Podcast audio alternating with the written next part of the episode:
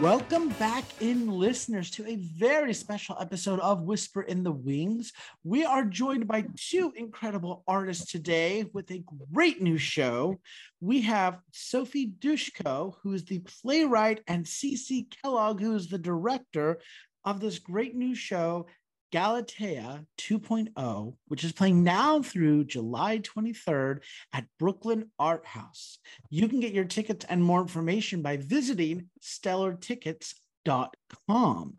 This is a really fun and fascinating version of a classic tale that we are excited to bring to you. So why don't we go ahead and welcome on our guest today, Sophie, C.C., welcome to Whisper in the Wings from Stage Whisper. Thank you so much for joining us today. Thank you so much for having us, Andrew. We're thrilled to be here. I am so excited to have both of you here today talking about this great new show, Galatea 2.0, which, as I was reading in the press release, it's not what I thought it was going to be. Like, initially, like, when I got the press release, got the title, I was like, oh yeah, cool. This is going to be like way out there, something space-like, da-da-da-da. And then I started reading it and I'm like, I'm sorry, were we telling what tale? And So Sophie, let me start with you and have you tell our listeners a little bit about what your play that you've written, Galatea 2.0, is about. Yeah, I wish it was a space odyssey. I wish I had the capacity to write that. That sounds amazing. Galatea 2.0 is inspired by examining, retelling, exploding the myth of Pygmalion and Galatea from Ovid. So the tale of a sculptor who was kind of a misogynist, and he built his perfect woman out of stone because he couldn't find any real women that he found appealing. And then he begged the goddess Aphrodite to bring her to life when he fell in love with her, and she does. My play doesn't really set in that time. It's a little more modern. The statue is a sex doll or a sex worker. There's two actors, and the main pitch is that a man hires a sex worker to role play as a top-of-the-line love doll when his has broken. That sounds like one play. There's like six other threads happening. Walls collapse, blue Gatorade is spilled everywhere, packing peanuts, dolls come to life, 20th century theatrical convention, puppet dogs, everything you could imagine. But I just really wanted to explore the idea of the muse and the art object versus the artist, and what it means to objectify yourself and be objectified, and how to kind of bring yourself out of objecthood into life, especially as a woman, and especially as a woman in the arts. Wow. I mean, we are tackling like six great issues, just wham, bam, one after the other. That's amazing. So how did you come up with the idea for the show? It's a great question. I wrote a monologue when I was in college. I went to college for musical theater. I'm a performer as well. And I was in this devised piece about art making. And I was kind of playing this character of the muse. And I wrote a monologue for myself to perform that was a compilation of fragmented quotes from 20th century muse women. And I kind of was like, okay, that's my treatise on that. That's done. Sign off. We're finished. And then a couple of years later, I was in a playwriting workshop in Chicago and had to write like a short, under 10-minute play, and was still thinking about those same issues, and went to see the retrospective of Laurie Simmons' work at the Museum of Contemporary Art in Chicago. And she has this whole series of photographs of love dolls, of those top-of-the-line sex dolls that she had imported, and she sets them up, she dresses them in different clothes and sets them in different positions. Some are more sexualized, some are more domestic, some are more just normal and intimate. And I was blown away, and I was really inspired. I'm often inspired by works of visual art to start writing. I work from image, and I had the image of a man pulling a body that looks like one of those dolls out of a box, carrying her, doing some behaviors with her where you think she is a doll, and then you see that doll come to life and become a person. And I wrote a 10-minute version, and then a year later, the play was still talking to me. I was still interested in those issues, and so I wrote a one-act version. That monologue from 2017 came back in. George Bernard Shaw was not quite in yet, but his muse, Mrs. Patrick Campbell, was. I was already blurring times, put the one-act version away, submitted it to grad school, set it aside, and then it was still talking to me, and I wrote the full-length version after that. And it just got, I just let it get wilder and wilder, but the impetus was art. I love that. What a journey. Now, C.C., I want to bring you in on this. How did you come upon this great work? So I was really lucky. I'm also the facilitating director of Invulnerable Nothings, which is the company that's co-presenting Galatea 2.0 with Brooklyn Art House. And Invulnos runs a yearly residency in Midcoast, Maine called Barn Lab. It's a 3-week residency where we look at solo performance, generative works, and then 2 to 3 full-length plays. And I was very lucky last spring as a reader, because Sophie submitted to Barn Lab and was one of our selected projects for this play in particular. And I was really just so impressed with its commitment to theatricality and to form, just to encounter something on the page. It's always really refreshing when a playwright has the ability to really stretch their gift, and Sophie's gift is immense and very stretched in this play, insofar as we have sort of hyper-realistic, almost mumblecore banter, and then found text, and diary entries from the 19th century, and beautiful 7-minute soliloquy. It's everything that a director could hope for, and that a company could hope for. So yeah, that was my first encounter. We worked on the show out in Maine last year.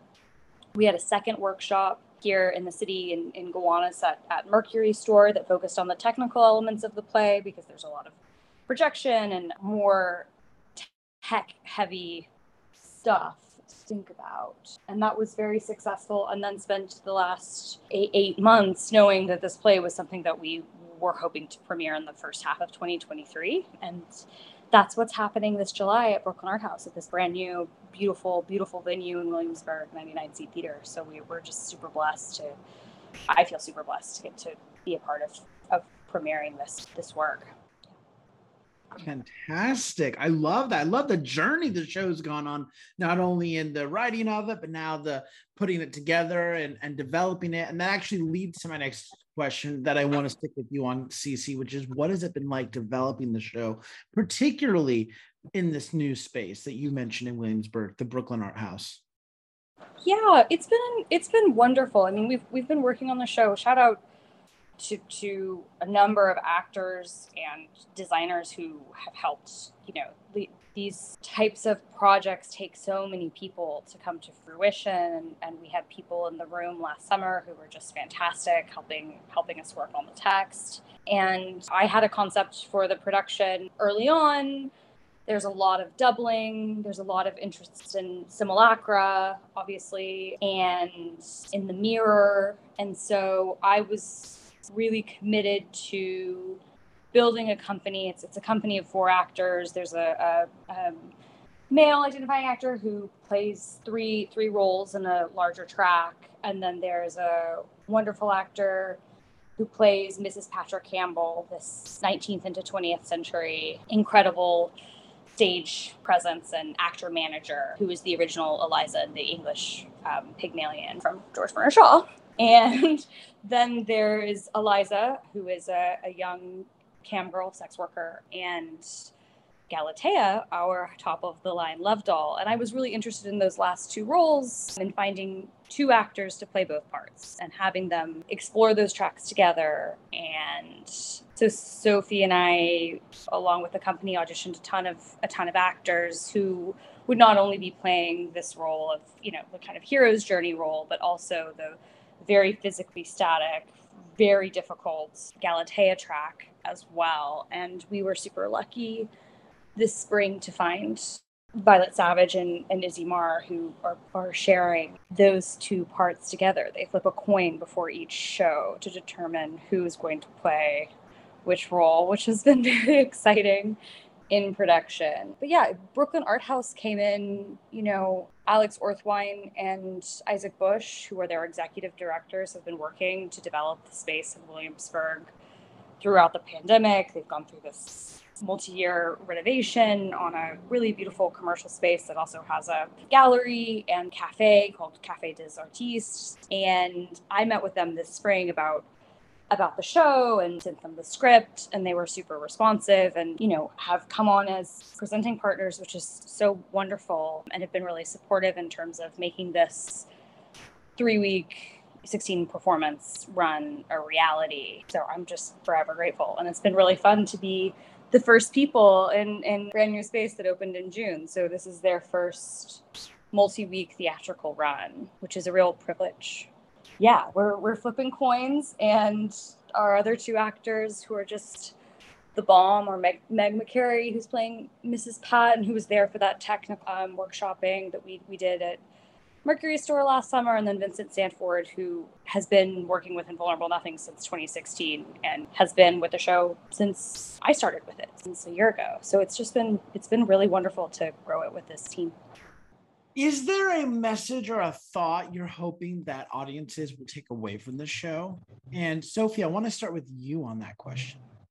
I think as a playwright and as an artist, I am most excited by the idea of not having like a concrete thought or answer or revelation when I go to see something, but I had a teacher in college talk about the idea of an artistic experience as being like when you go to a foreign country and you come back and you don't really know what happened to you. Like, it's not like a concrete, like, oh, I learned this new thing, or like I dyed my hair is different, but like you are changed in a way that you can't quite tell.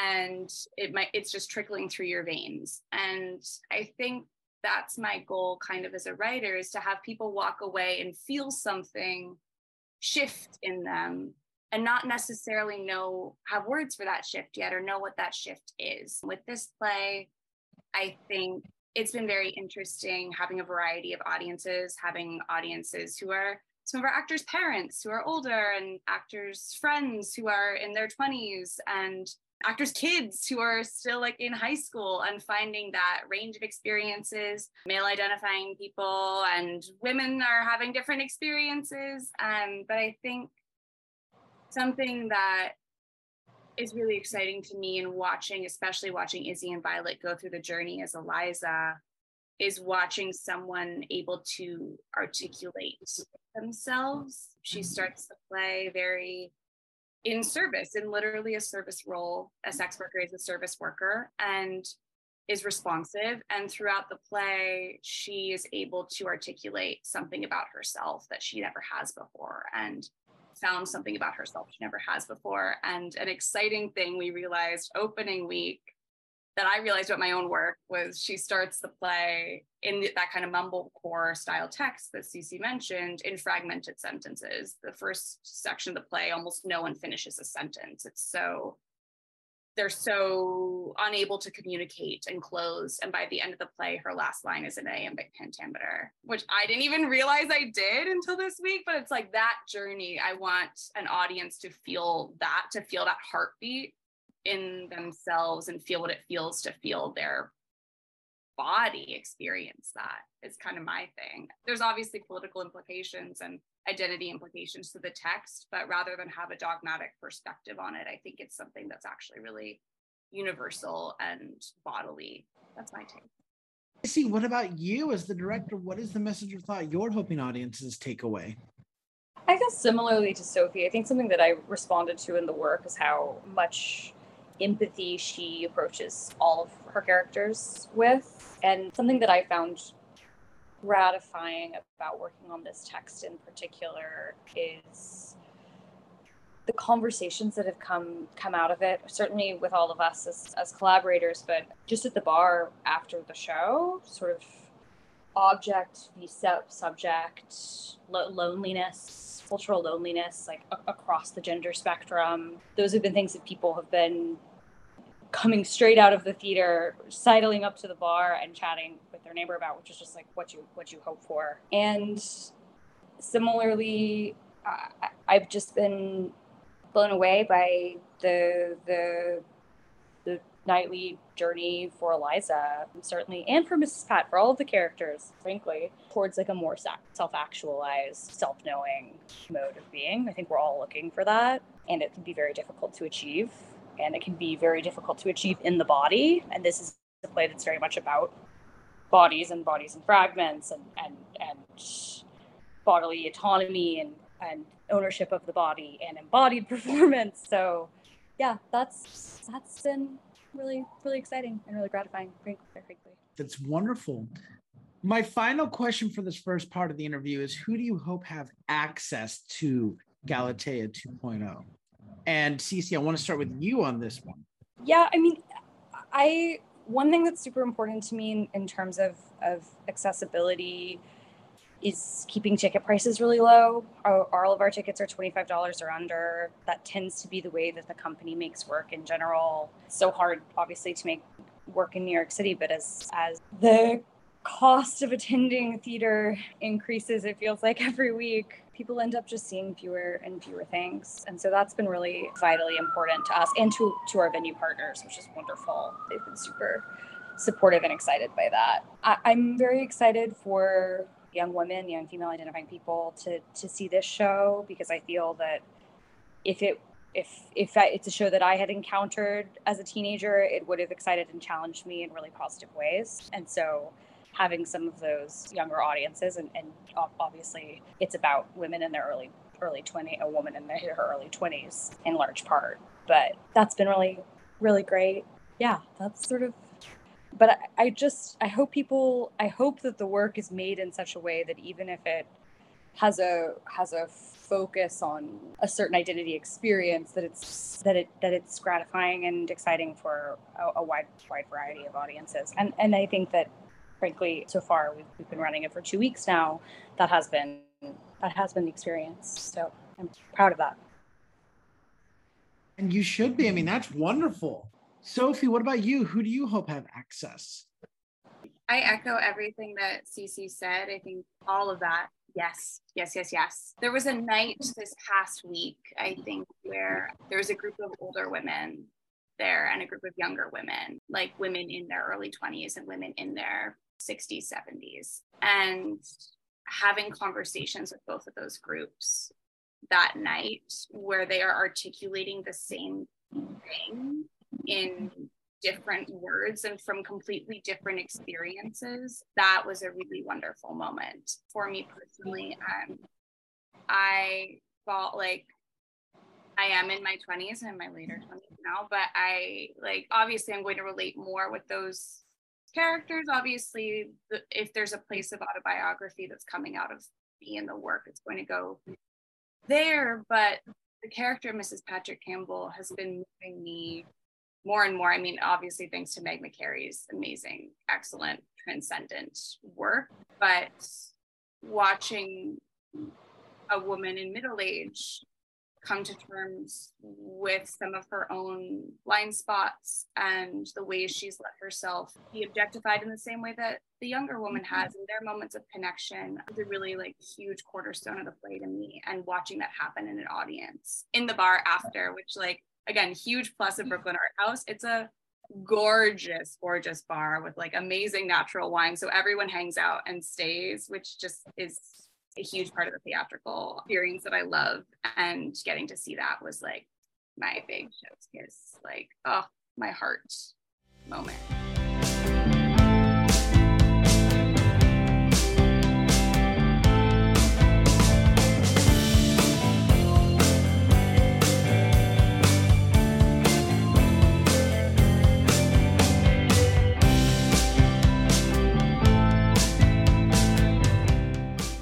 I want to switch lanes now for the second part of our interview and let our listeners have the opportunity to get to know the two of you a little bit more personally. And of course, our regular listeners already know it's coming. The first question I want to ask the two of you is, what or who inspires you? What playwrights, composers, or shows have inspired you in the past, or are some of your favorites? And Sophie, why don't I start with you again on this one? I think in terms of playwrights, maybe this is the most it's like the most stressful question in a way as a playwright, being like, these are my influences, and thinking, if someone comes to see the show, are they going to see these influences in my work? Am I now comparing myself to them? I don't know. But I was talking with someone after the show the other night about Charles Mee and his work with classical text in a very modern way, collage type work that has always been. I did a Charles Mee play in college. I did Big Love, and that was a huge experience for me. And Carson is another one. I love writers who are using Marina Carr to classical worlds in our modern, like in poetry and big huge theatrical feelings, and distilling them and shifting them and collaging them. These are composers, and I'm a musical theater girly at heart, in my blood. And I was working in Montreal last year in a playwriting program on a bunch of plays, and the person I kept coming back to is reference points and influences Stephen Sondheim. Yeah, the work of Stephen Sondheim is a really huge influence on my work because of the way he uses form, and the structure of all his shows are entirely different, the way the bodies move in space, the musical form. And I think being a playwright who is not a musical theater artist anymore, who is influenced by musical theater, has allowed my work to be theatrical and heightened, and use dance and song and different forms of text. So yes, I love that. Oh, I love that. Well, C.C., what or who inspires you? Oh, I'm inspired by so many people. I mean, right now I'm feeling very inspired by this group of collaborators. I have to admit that to be true. And Mrs. Patrick Campbell, I'll give her a shout out. I would also echo Sophie. Marina Carr is like a really important star in my literary lexicon, and something that her work shares with Sophie's work is it's not afraid of adaptation, it's not afraid of colossal story and familiar story regurgitated through a new cultural lens, and like that's always very exciting to me. Obviously Carol Churchill as like the great OG goat, whatever you want to say. Liz LeCompte as a director. I am never going to be able to give up my undergraduate obsession with the Wooster Group, and certainly Declan Donnellan and Cheek by Jowl and Deborah Warner, right, in terms of directors. Yeah, I'm inspired by. So I'm inspired by so many. Those are a few. I'm really inspired. I'm reading a great book right now by Kate Briggs called The Long Form.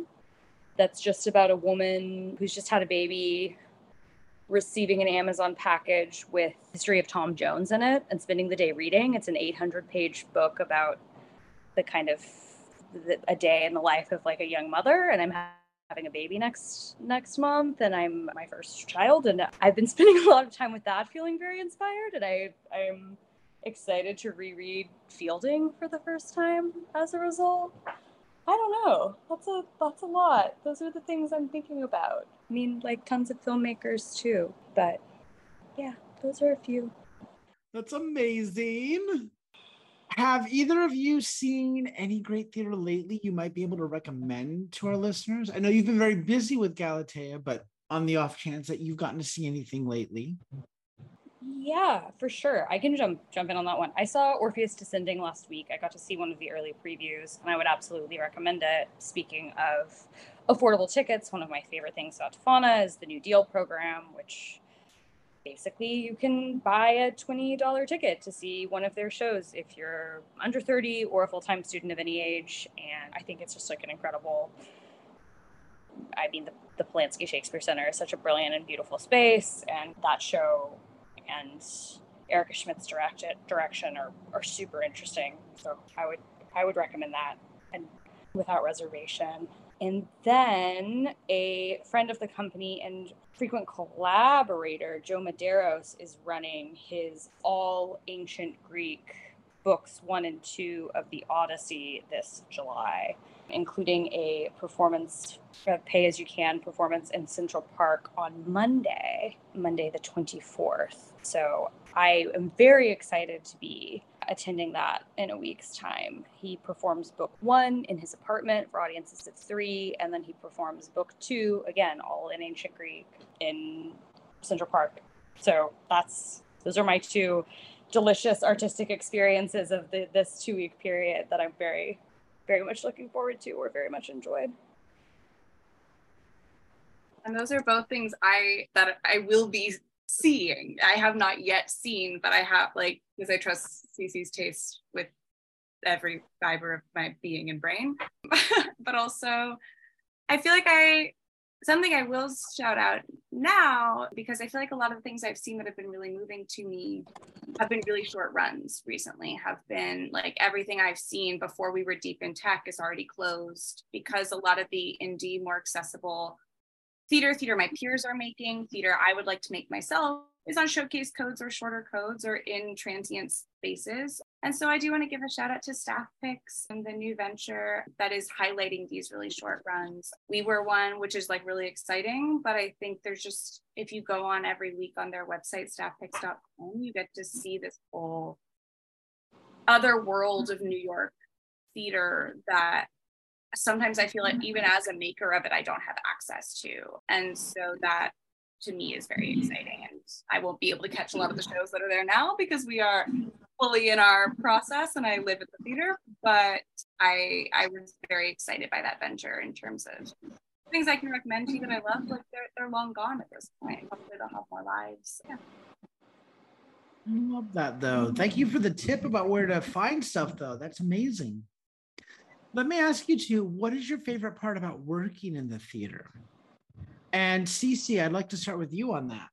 I mean, it's certainly the people and the relationships. I think we all love the team sport of it if you keep going. I mean, I feel so blessed to get to work closely and rely closely on my collaborators every day, cast, creatives, designers. Like this team in particular has been just like such a blessing.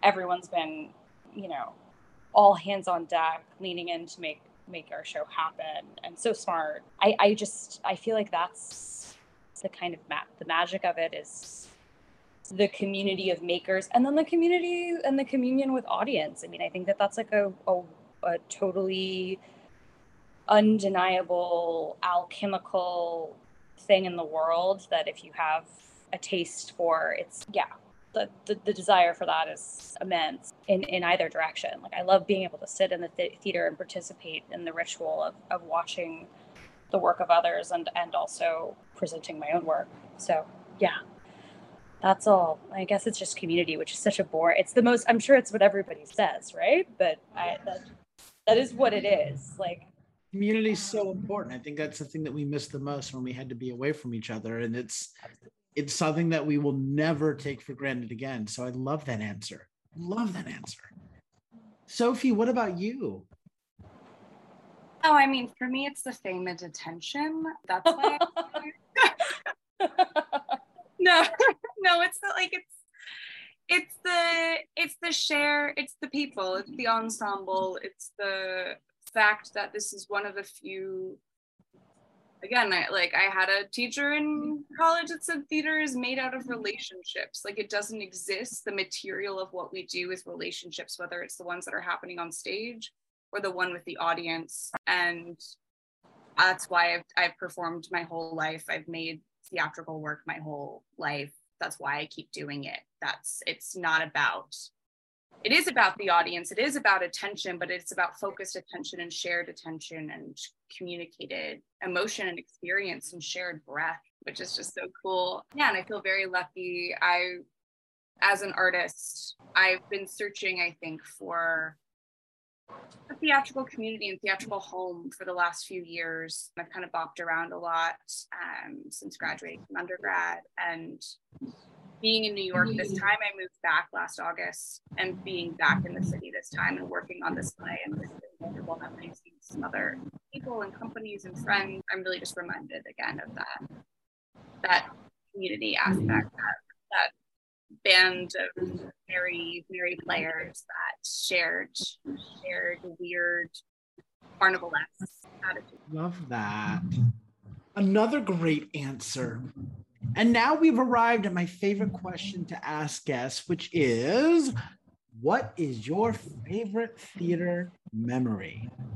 I want to start with this one because I had an answer for this question, but my answer done changed yesterday because my new favorite theater memory is Ms. Sophie Dushko with 5 minutes to go before her own show, stepping in for an actor who had an allergic reaction and giving an incredible performance for our yesterday's matinee. So we were about to call the show, an actor was getting into a car and we're super happy to call it. And Sophie was like, no, I think I'm fine to go on. And then just delivered a bomb performance in her own play with no 5 minutes notice. So that's my dearest, newest minted theatrical memory.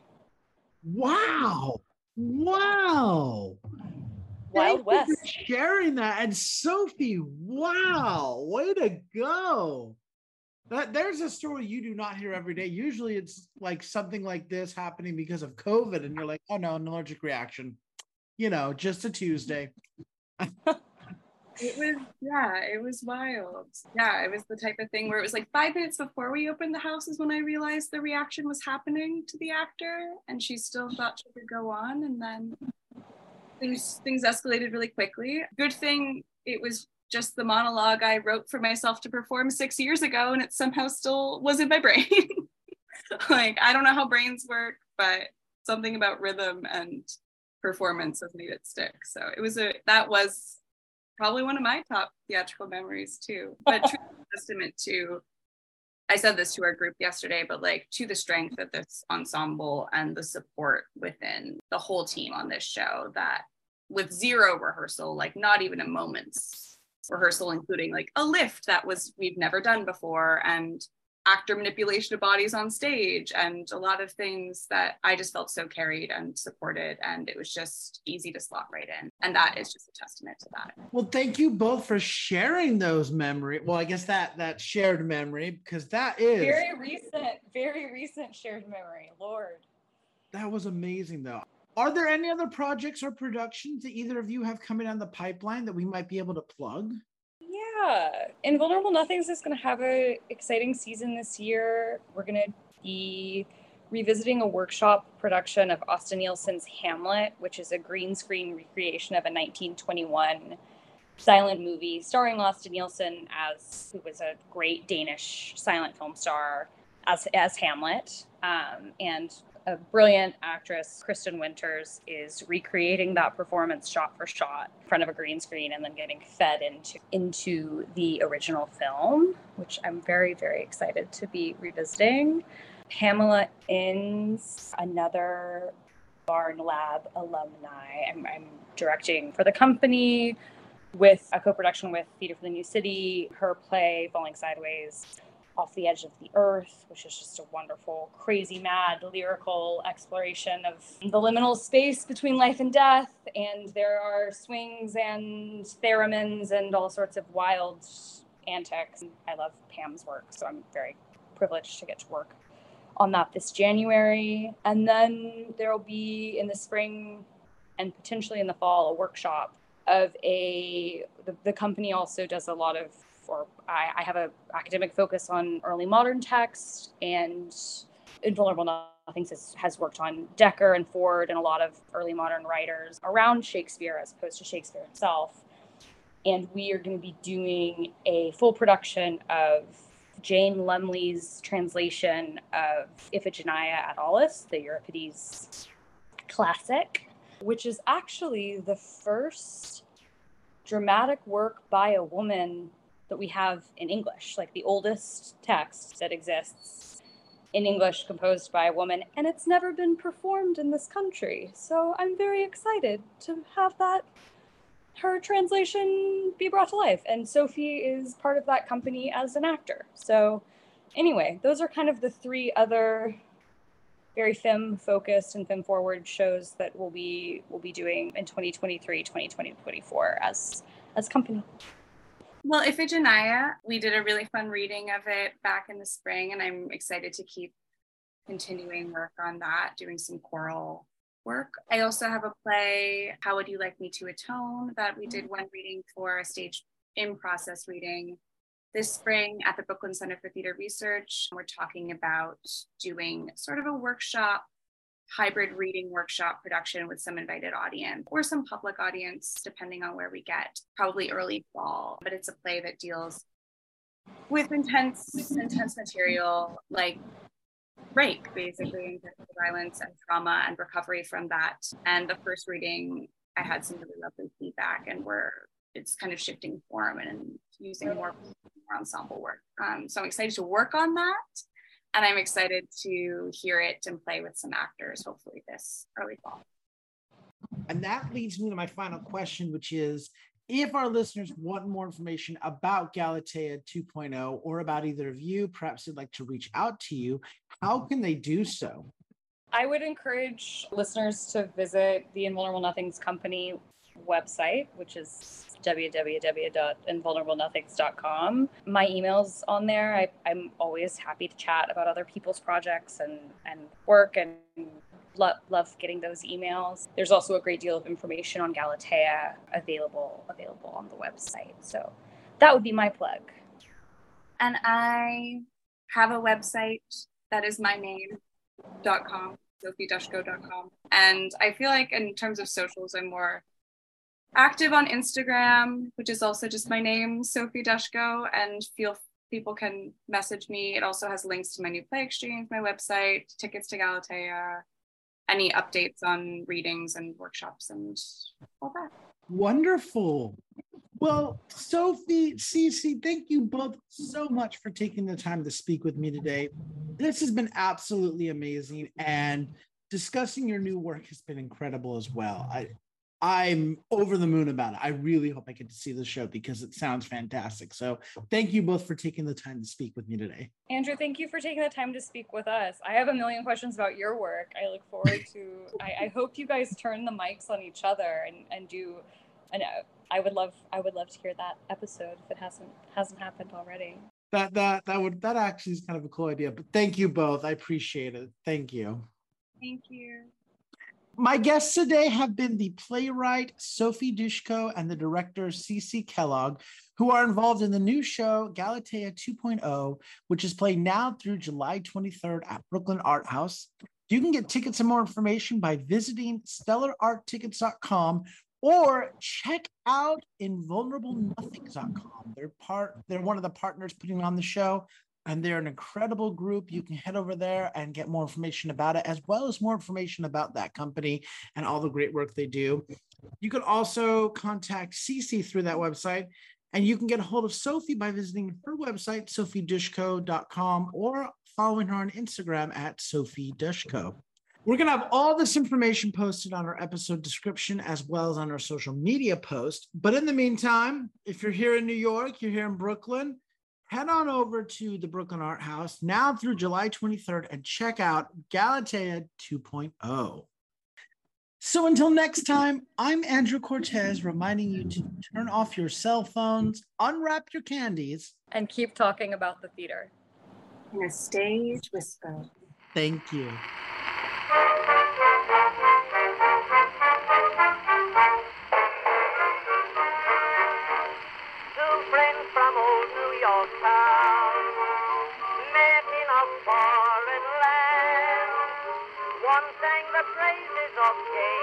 If you like what you hear, please leave a 5-star review, like, and subscribe. You can also find us on Facebook and Instagram at Stage Whisper Pod. And feel free to reach out to us with your comments and personal stories at stagewhisperpod@gmail.com. Our theme song is Maniac by Jazzar. Other music on this episode provided by Jazzar and Billy Murray. You can also become a patron of our show by logging on to patreon.com/stagewhisperpod. There you will find all the information about our backstage pass as well as our tip jar. Thank you so much for your generosity. We could not do this show without you.